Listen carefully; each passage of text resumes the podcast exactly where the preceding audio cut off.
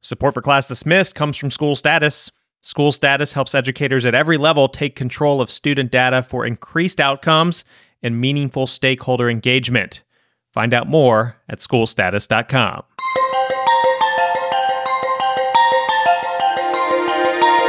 You are listening to Class Dismissed, episode 258, and I'm your host, Nick Ortigo. This episode is their best practice when it comes to setting up your student's desk. Have you ever tried the L-shaped pod? We discuss. Class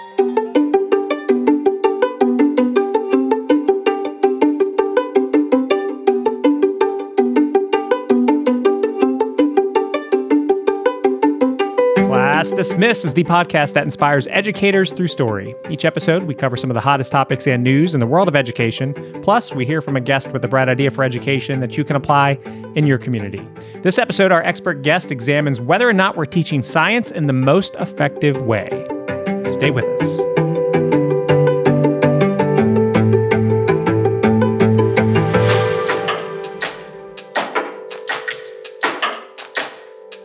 Hello, everybody. Nick Ortigo here, and I'm joined by friend, Chief Academic Officer, as well as co-host of the Class Dismissed podcast, Dr. Christina Pollard. Christina, how are you doing today? I am amazing today. Yeah? Why so? What's so great today? The weather? The sun is shining. January 2024 is nearly over, and I just don't feel an ounce of complaining in me. That's good. I like your theory on that. It's a good attitude to have, and hopefully that continues all the way through the end of this school year. I certainly hope so. It's a good feeling. All right, so today I've got a topic that some of you might find basic, but some of you might find sometimes you got to go back to the basics and talk about the basics. I was reading through Edutopia recently, and there was an article about the best, most helpful way to arrange the student's desk in the classroom. Have you ever put that much thought into it? Is this something they teach at school or you talk to your teachers about? There's a lot of thought that goes into it, or should I say, should go into it.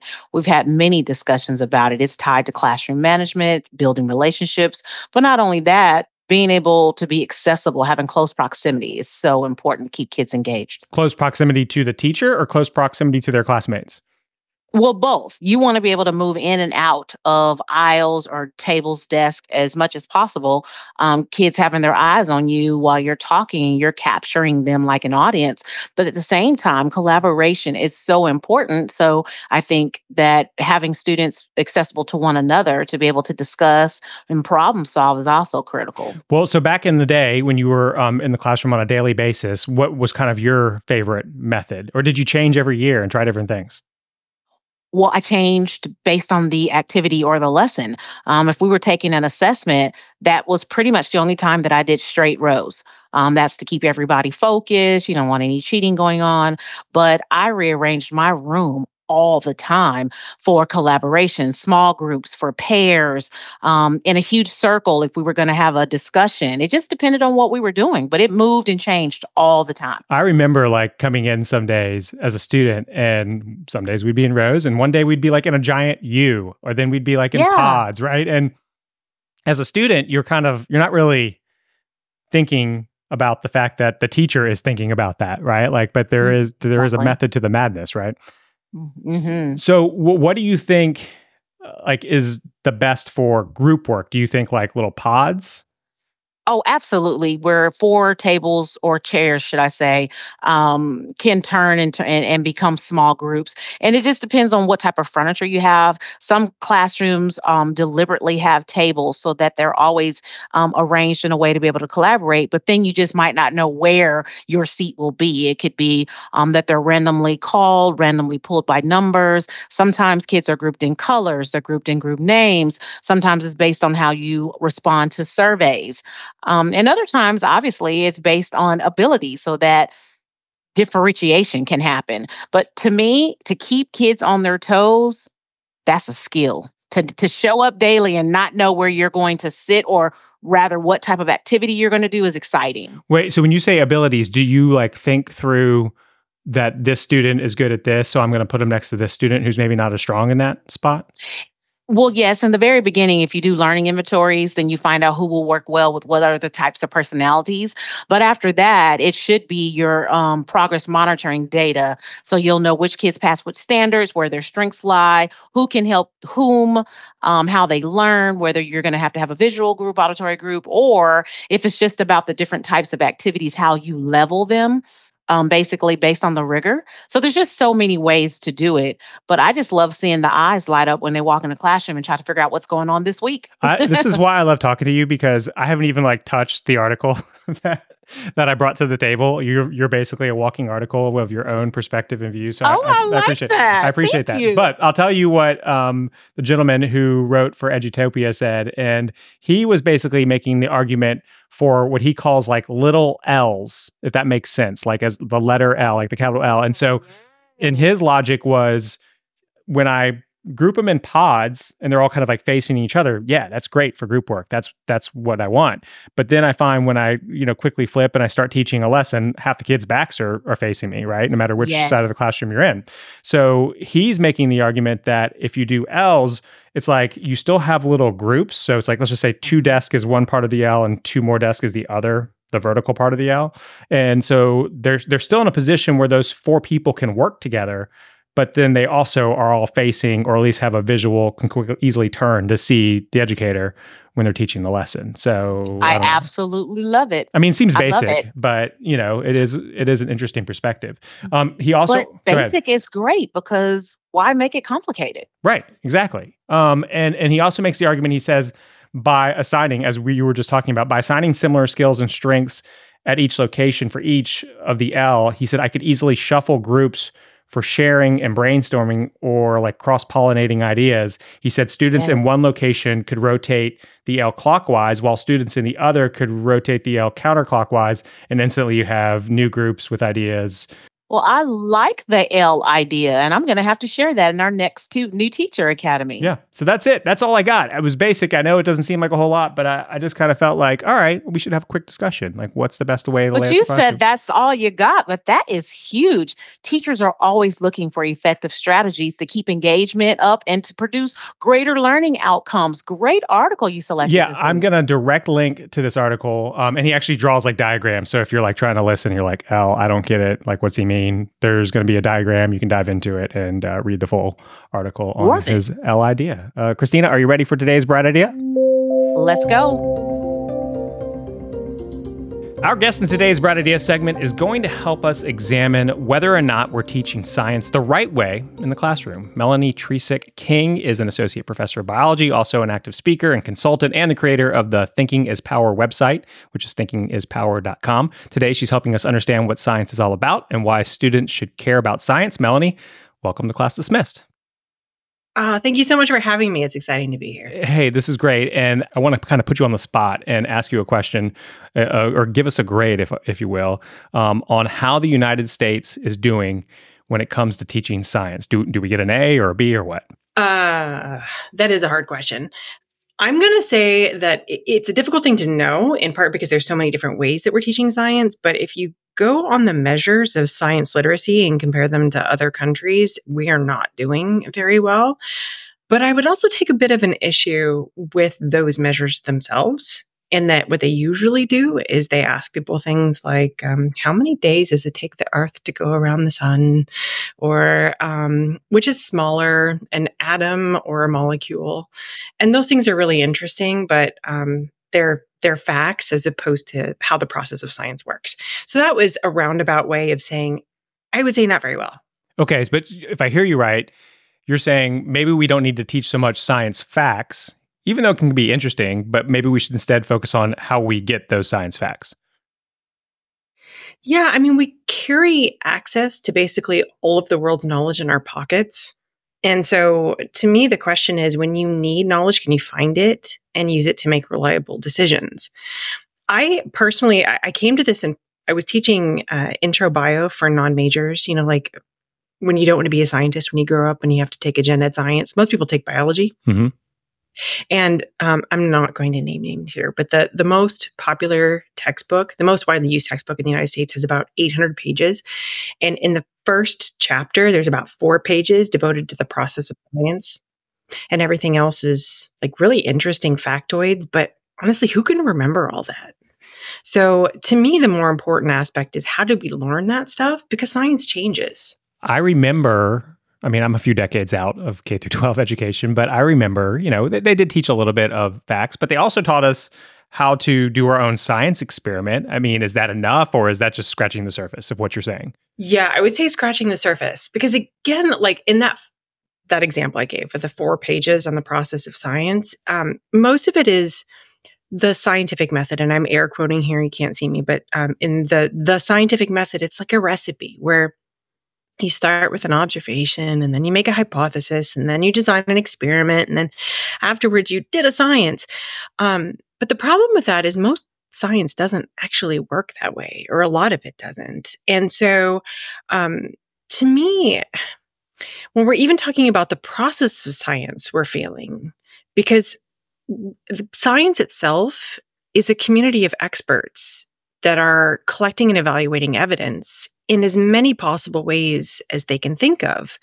And so when that evidence converges on a conclusion, then that one is more reliable. What I find, because I teach, but I also do a lot of science communication, what I find is when we don't teach people what science is as opposed to what it learns, and they think science is a set of facts that have been proven, then their standard for what is science can, it's not very accurate. And then they can fall for things because they don't understand the difference between science and pseudoscience. So I suppose the bottom line for me is the process is infinitely more important than what we've learned through that process. Okay, so if I'm an educator and I'm listening to you and like I heard you say, you know, yeah, there's the scientific method, but there's more to it than that. I mean, what should a middle school science teacher be trying to teach their students then? This is such a hard question because, you know, we've asked our educators to do more and more with fewer and fewer resources. And they have exams that they have to teach to, and they're judged, they're graded on whether their students do well in that content. And so as far as all of those limitations, I really wish I had a better answer. But for me, the recipe labs in particular are really a disservice. They are, I hear constantly from students that, well, I didn't get the answer that the teacher wanted, so I changed it, or they told me it was wrong. And, you know, that's not how science works. We learn from our failures too. And, and labs where there's not a right answer, to me are more valuable. I can give you an example if you like. Yeah, that'd be fantastic. One of my favorite activities to do with students is it's called the Checks Lab. And I will give you the information on where to find it. There's an updated version with the email app. But the basic premise is there's this family that lived in a house for a very long time. And when they left behind a series of checks. And your job in this class is to use those checks to come up with a story about what happened to this family. So there's a total of 16 checks, and you put them in an envelope so that the students can't see all of them. And you say, okay, randomly pick 4. And so they pick 4 and they come up with their first explanation or their hypothesis. And then, okay, how confident are you? Pick 4 more. And then they do it again, update their hypothesis. They probably learn something new that they didn't know before. There's probably irrelevant information in there as well. They're trying to make sense of it. Okay, pick 4 more. So they get a total of 12 of the 16 checks. Okay. And at the end, you ask the students, okay, what happened and how confident are you? And they get really excited about this. Like, what is going on here? And the brilliance here is that different groups with different diversity can see things that other groups can't. For example, one of the checks is to an OBGYN. And I've had groups of all male students who have no idea what that is. Or there's a check to Circuit City. And if you're not sufficiently old enough, you might not know what that is. I used to love Circuit City. So, yeah. Right. So the diversity helps them see things and then interpret it in a different way. Well, at the end, they've seen 12 of the 16 checks. And they really want to know what happened. Okay, well, get with another group. Tell the other group what checks you found, the evidence that you have, and the conclusions that you drew from it. So they do, and they see that other groups picked different checks, probably got different ones, right? And didn't get them in the same order, and they had different perspectives from which to evaluate that evidence. And it's super fun, and they have a great time to figure out what happened. And then at the end, they all want to know, well, what happened? What is the answer? And I love this part because I'm like, you know what? I don't know. All I know is what you know. I have the same evidence. I've drawn different conclusions, but there is no right answer. It's, at the end of an experiment, a scientist doesn't get to like, okay, well, what's the right answer? Tell me. All you have is the evidence that you've collected and your ability to reason from that evidence. And so it's showing how science doesn't have to involve experiments. There's no experimentation there. It was historical science. That diversity matters, that science is always tentative to a certain degree. So labs like that, these exploratory labs that get students to think through evidence, to me, help students see the process of science, I suppose, in a more representative way. And it's fun. I like that because, I mean, so many times you hear a scientist building off of older science that may have been decades before them, right? But they wouldn't be able to do their experiment today if it weren't for something that, a piece of evidence or something that came out of a science experiment years earlier. And I guess what you're trying to say is, or you're eloquently saying actually, that students need to not so much worry about learning about science, but just the whole critical thinking process and how critical thinking works in science. Exactly. And so my definition of science literacy would involve not just knowing what we've learned from science, but how that process of science works in its lots of different forms. You are kind of emphasizing, I guess, the idea of a science community in that particular example you gave us, correct? Yes. So Naomi Oreskes has a wonderful definition of science, and it's the one that I like the most. She has a great book called Why Trust Science, and she tried to figure out what it is that scientists are doing and why science is reliable, like why should we trust this process? And what she came up with is science is whatever scientists are doing, but what they all have in common is that it's a community who are collecting and evaluating evidence in a variety of different ways. And the more diverse perspectives in that community, the more diverse methods that they're using, the more they stand to get closer to the truth. That's good. I like that. So let me ask you this. I mean, so much, like, I'm out of school. I don't work with other students or anything. And the word that drives me crazy that I overuse, but I think we all overuse, is the word research. Right? Like, oh yeah, I researched that. Like, and what do we really mean, right? Like, we Googled it and we found something that confirmed whatever we thought before in this massive world we call the internet. And I guess I'm saying that to say, like, should we be teaching students how to properly research in a scientific way rather than just Googling? Oh my God, I love this question. Thank you for asking it. That also has...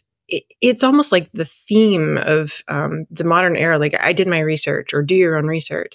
I did a 2-part series on my website on the problem with doing your own research. But then once I did that, I realized people actually want to find information. And so I needed to answer that question and say, well, how to do your own research? One of the things that I hear a lot from other science educators when asked about teaching science literacy, like how do you teach science literacy in your classes, is they will say, I teach my students to read primary literature.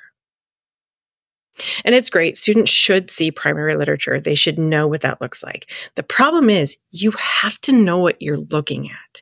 You have to be a specialist in that particular area. My background, my graduate work was in fire ecology on the Great Plains and the succession of plants over time, the kinds of fire regimes that would result in different levels of plant diversity.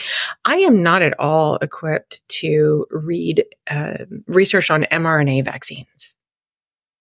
So I can go to Google Scholar, like I can go to Google, and I can type in whatever it is that I already believe in. I can find a study that says.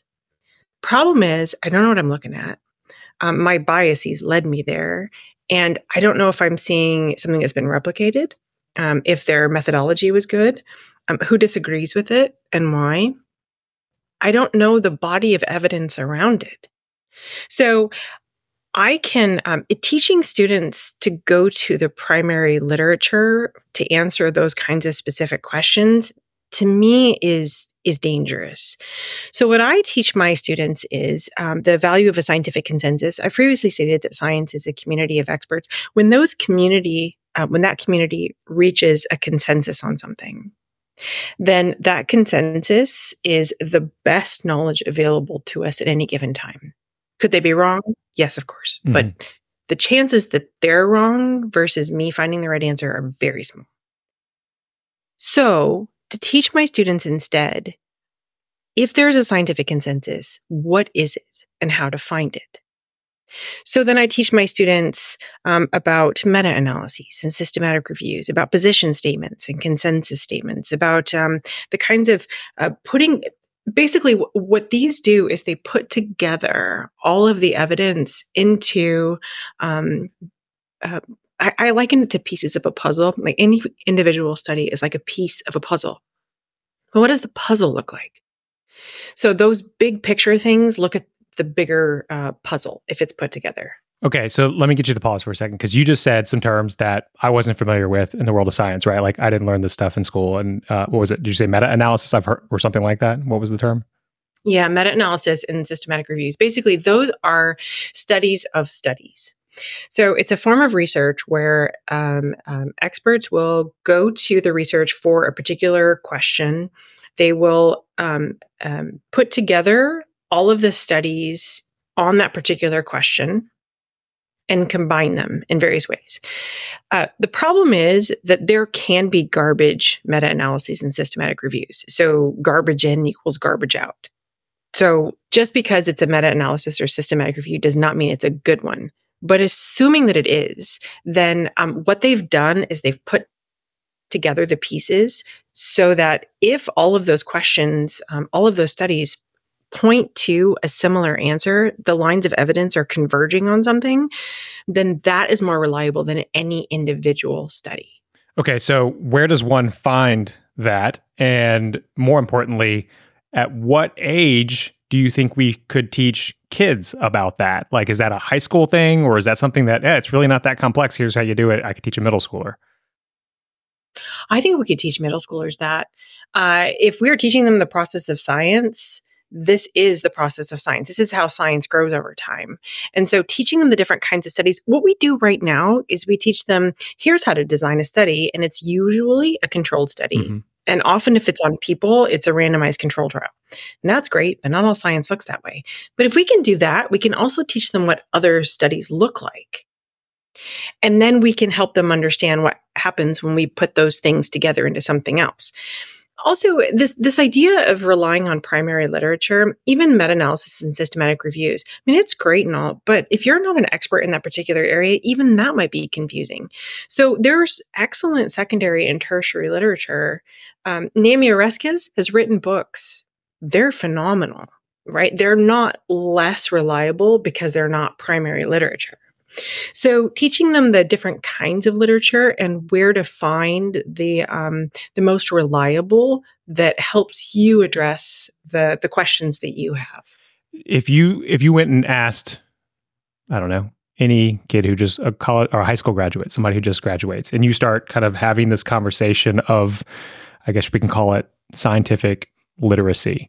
Do you think that they have an understanding of what you're talking about right now and what you've been talking about for the past 5 minutes or so? Or do you think that's almost like would sound Greek to them? If the students coming to me are any representative, then I would say they have no idea. Right. And so it's like, how do we, back to kind of like full circle when we started this conversation, I mean, how do we change that mindset to think more scientifically literate? How do we get there rather than just reading out of a textbook? I mean, how do you go against that grain and push back against what the K through 12 textbook says you're supposed to teach in school? Yeah, so this would, I'm very privileged in this regard in that I was teaching a class that had frustrated me for like 15 years. And I thought, this is just, if I was going to teach the average student what they needed to know about science in a single semester, what would it look like? And it was not that. So I started all over and I created something else. But I had the luxury of doing that. What I will say is that one of the most important things I learned in this process is that when we start science classes, even with the scientific method, which again is not accurate, but if I start class with the scientific method, the students don't understand why we need science. So I actually spend like the first third of my class teaching students about how we come to our beliefs, about the limits of our perception and memory, why their personal experiences aren't reliable, how their biases can lead them astray, the kinds of logical fallacies that they tell themselves or hear from others. So when I teach them that, by the time I get to science and we start talking about how to collect and evaluate evidence, how to design experiments to eliminate biases, to remove biases as much as possible, why the scientific community is so important as opposed to an individual scientist, it all makes sense because I've laid that foundation. I've laid the groundwork. Again, I have the privilege to be able to do this. I have done it, and to me, it is far more efficient and effective.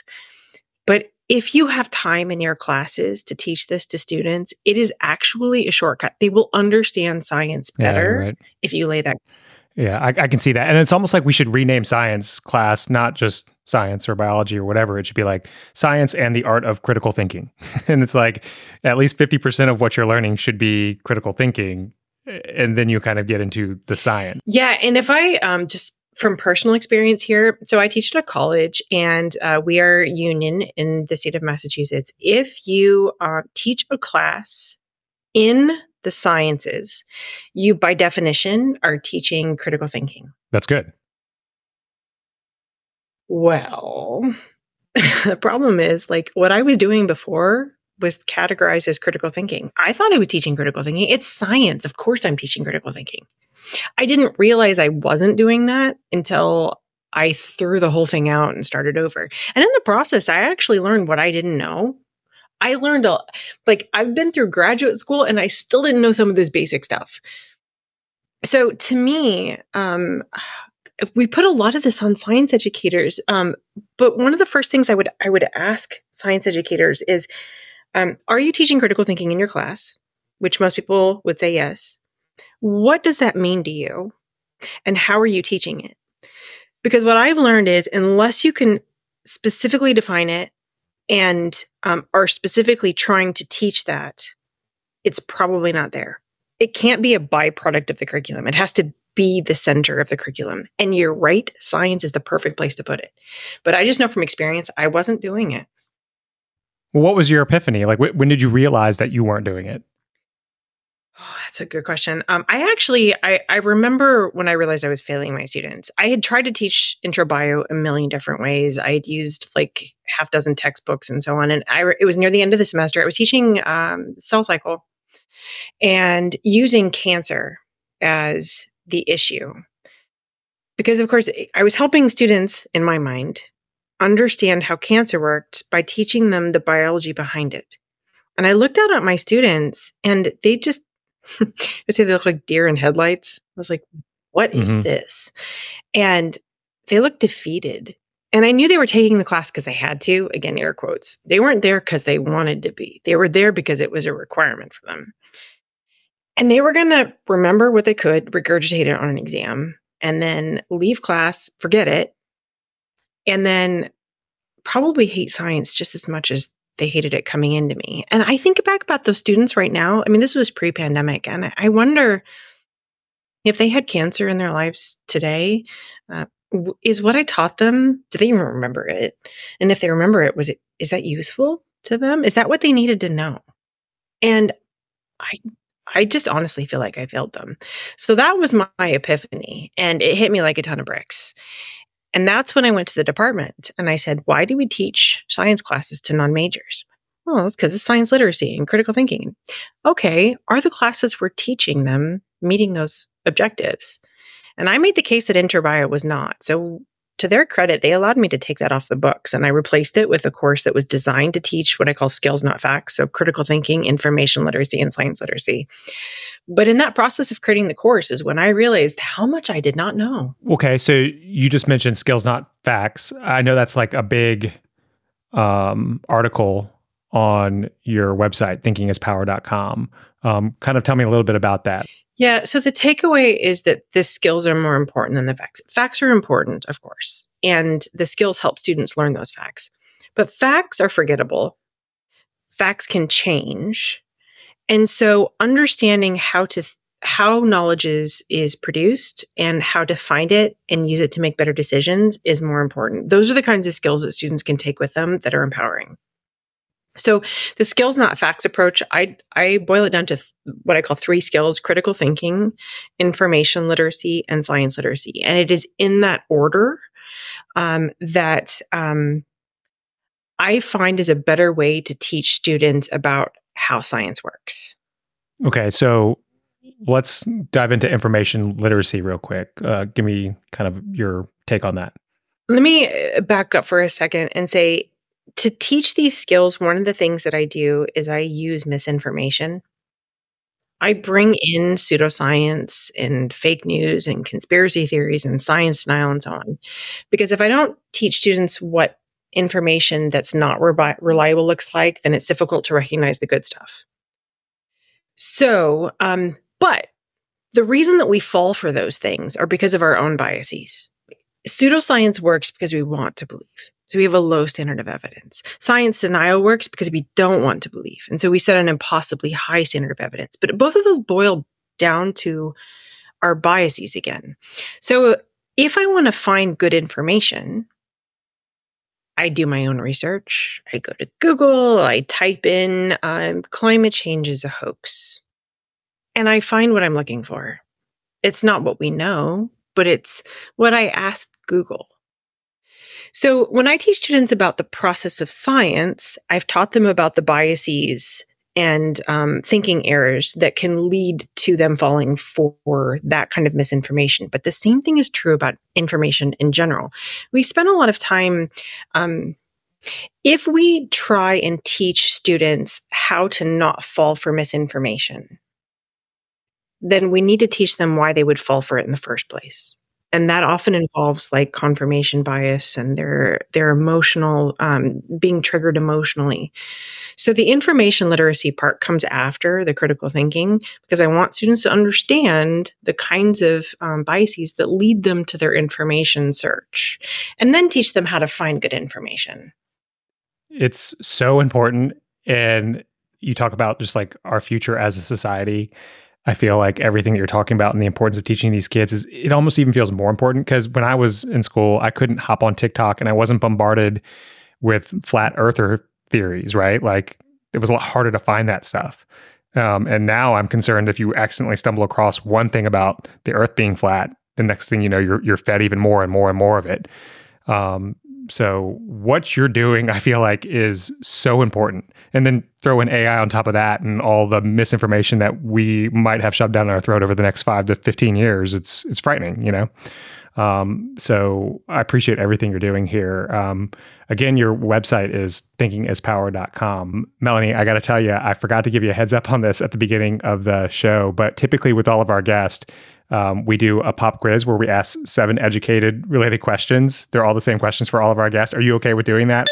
Sure. Oh, but now I'm pressure. So, are you ready? I mean, I suppose. All right, first question. If students could only go to school for one subject, which subject should it be? Oh, God, I'm biased, but I'm going to say science. What are we not teaching in school that we should be teaching? Critical thinking. What does every child deserve? An education. What's the biggest challenge for today's educators? The misinformation environment that we all live in. What's the best gift to give an educator? To give an educator? Yes. If I was admin, I'd give them all the time that they need and support and not question them and burden them with all kinds of hoops they need to jump through. And then I'd probably pay them what they deserve. Which teacher changed your life? My graduate professor, Tom Bragg. How so? So he's an ecologist, and he was my undergrad ecology professor as well. And I remember sitting in class thinking, holy beans, does this make sense? To me, so ecology is the interactions between living things and their environment, and it's huge, like big picture of all these interacting things, and this causes this change and so on. And my brain just loved it. It was like a way to make sense of all this complexity in this big picture systemic approach. And he was such a wonderful professor. He taught me to, he used to say, write like you had to pay for every word. That was words of wisdom I take with me. And he would always say, show me the evidence. Like anybody would make a claim and he'd be like, oh, that's great. Show me the evidence. So I've made a t-shirt in his honor that says, show me the evidence. I was able to show it to him recently. It was super fun. That's really cool. Oh, and I'm sorry. We got to light prairies on fire together. And I mean, come on. You lit prairies on fire to create some sort of ecological cascade, I guess, of some type? Yeah, we were testing the different frequency and intensity of burns to see what the result was on the plant communities. And then there was a prairie that the university managed, and we would burn it every few years. And man, it's fun to light things on fire. That's really cool. All right. Legally. And last question of the pop quiz, which book have you read, love, and want to recommend to our listeners? There's a lot, but I would say probably Adam Grant, Think Again. What's that about? So do you know who Adam Grant is? No, I don't. He is he's an economist, I think, but he does a lot of really great critical thinking books. And it's such a great example. He storytells, and he talks about how it's important to think and what that looks like and thinking again and to question your assumptions and your biases. By the way, I'm asked this question a lot, not in usually pop quiz form, but people want to know my favorite resources. So I've compiled my favorite books and YouTube channels and podcasts and so on onto one of the tabs on my website called Resources, where I just want to send everybody to all of my favorite places. Well, that's cool. Yeah, well, I'll be linking to the website in our show notes, so if anybody wants to track that down. But yeah, it's right up on the top there. It says Resources. Well, again, Melanie, it's been a pleasure chatting with you. And again, I appreciate everything you're doing. If somebody wants to track you down or anything, what's the best way to do that? Probably through my website, thinkingispower.com. I'm on Facebook pretty regularly. I'm trying to build a YouTube channel, and I'm on other social media platforms, but probably my website. And I just want to say thank you so much for this opportunity. I love science educators. You are my people. And I love working with educators. So please reach out to me. Ask me questions. I want to hear from you and talk to you. Awesome. Thank you again so much, Melanie.